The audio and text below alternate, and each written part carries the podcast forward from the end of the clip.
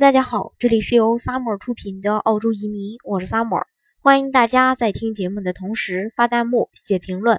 想了解更多移民资讯，请添加微信幺八五幺九六六零零五幺，或关注微信公众号“老移民 Summer”，关注国内外最专业的移民交流平台，一起交流移民路上遇到的各种疑难问题，让移民无后顾之忧。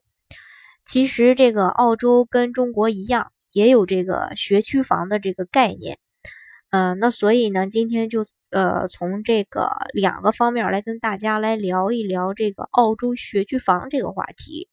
那在说这个学区房之前呢，先跟大家来普及一下澳洲小学和中学的一个分类，当然主要是这个公立学校和私立学校。呃，私立学校的话，成绩和学费两者呢。都要求不低，这也是这个资本主义国家的一个特色。那咱今天呢不做深入的讨论。嗯，这个学区房，呃，狭义上的学区房主要是公立学校，尤其是这个公立小学，基本上就类似国内的这种呃划片区的这种，也就是你所所居住的一个物业地址是否在这个某公立小学的一个划片的范围之内。那到了中学以后。想入读公立精英也需要这个呃递申请，主要是靠成绩说话。那某些精英高中会在成绩差不多的情况下呢，优先录取住的比较近的学生。新移民呃口中的这个学区房，大多数都是呃公立比呃优秀小学中的一些学区位置。和国内一样，这种属性的学区房啊，往往这个房价呃也不菲。背后的原因呢？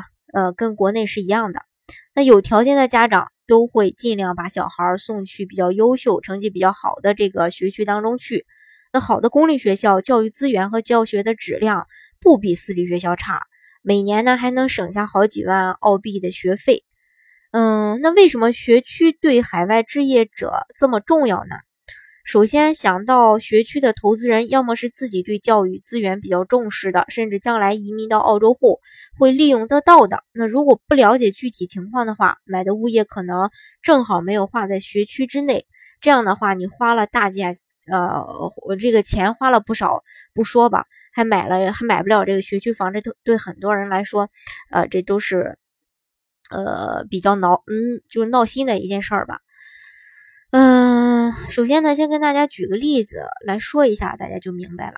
那西，呃，咱们就说这个悉尼，呃，著名的北西区的一个学区，这个学区的名字呢叫 Carlingford。那区内有两所非常著名的公立学校，叫这个一所是 Carlingford West Public School，and 呃，另一个是这个呃 Murray Farm Public School。那去年呢？一个朋友他说自己买了一个这个 Califord 的这个学区两居室的楼花，价格呢很贵，并且呢自己还挺高兴。结果呢，当搬进去给这个小孩子报名上学的时候，才发现这个物业是划在 Califord Public School 学区的，跟上面两个学校的分量完全不一样。嗯，就差个 West，这就非常不一样了啊！而且根本都没有可比性。嗯。另外呢，嗯，当他知道这个跟跟就是刚才我说到那两所学校有非常大的区别的时候，他自己心里特别特别的恼火。当然，你这个房子买了，你也不能说马上就能出手去卖了，再买这个真正的这个 Carlingford West Public School，呃，这附近的这个房子了。所以说，呃。就是在买之前，这个物业的一个情况一定要了解清楚。另外呢，还有就是每个学校的这个学区每年可能就会，呃，发生一些变化。拿去年的学区图去看房，今年可能就不在了。甚至有的学校会发生因为学生招满而没有名额的情况下，比如说这个，呃，悉尼北区的这个。呃，Epping West Public School 就会出现过这样的情况，所以说投资人最直接的方法就直接打电话给这个学校，确认物业的地址是否在学区房内，并且问清楚小孩子报名的时间。那有有这个功效，甚至需要排队的，排队的时间这一到两年都不等。这个你也要算好孩子的一个入学的年龄，千万不能耽误了。说了这个狭义上的学区房，它还有广义上的学区房。那澳洲的学区房包括大学的学区房，这个跟国内还有点不一样啊。那澳洲大学的这个宿舍的数量非常有限，而且经常需要提前排队申请，价格也比较贵，所以大多数留学生呢，呃，都会在这个呃学校附近，呃，公共交通比较便利的区域去租房，甚至是去买房居住。因为澳洲留学生的数量每年都在增加，而且新一代留学生的经济能力可能也也比较强，所以靠近大学的公寓租金回报和升值往往也不错。呃，那悉尼呢？它有一个区域位于悉尼大学、新南威尔士大学和悉尼科技大学这三所大学中间，有两百多套公寓，在一个月的时间内同时建好交房，那不到半个月就全部租出去了，甚至有部分。这个分租的主人租金能达到四百五澳币每周，所以说这个租金是非常可观的。那学区投资的本质上还是对教育资源和人口密度以及交通配套的区域进行一个投资。那我们审视项目的重点，最后还是要落到这个地段、环境、人口的构成等等这些因素。只不过亚洲人，尤其是中国人，他特别重视教育，所以投到好的学区房也是。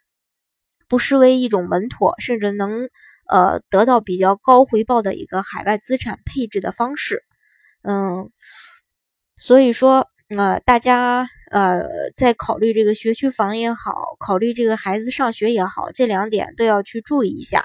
当然，如果说呃觉得这个孩子小学的时候不想让孩子太累，也不想考虑学区房，那大家随便呃选一个地方。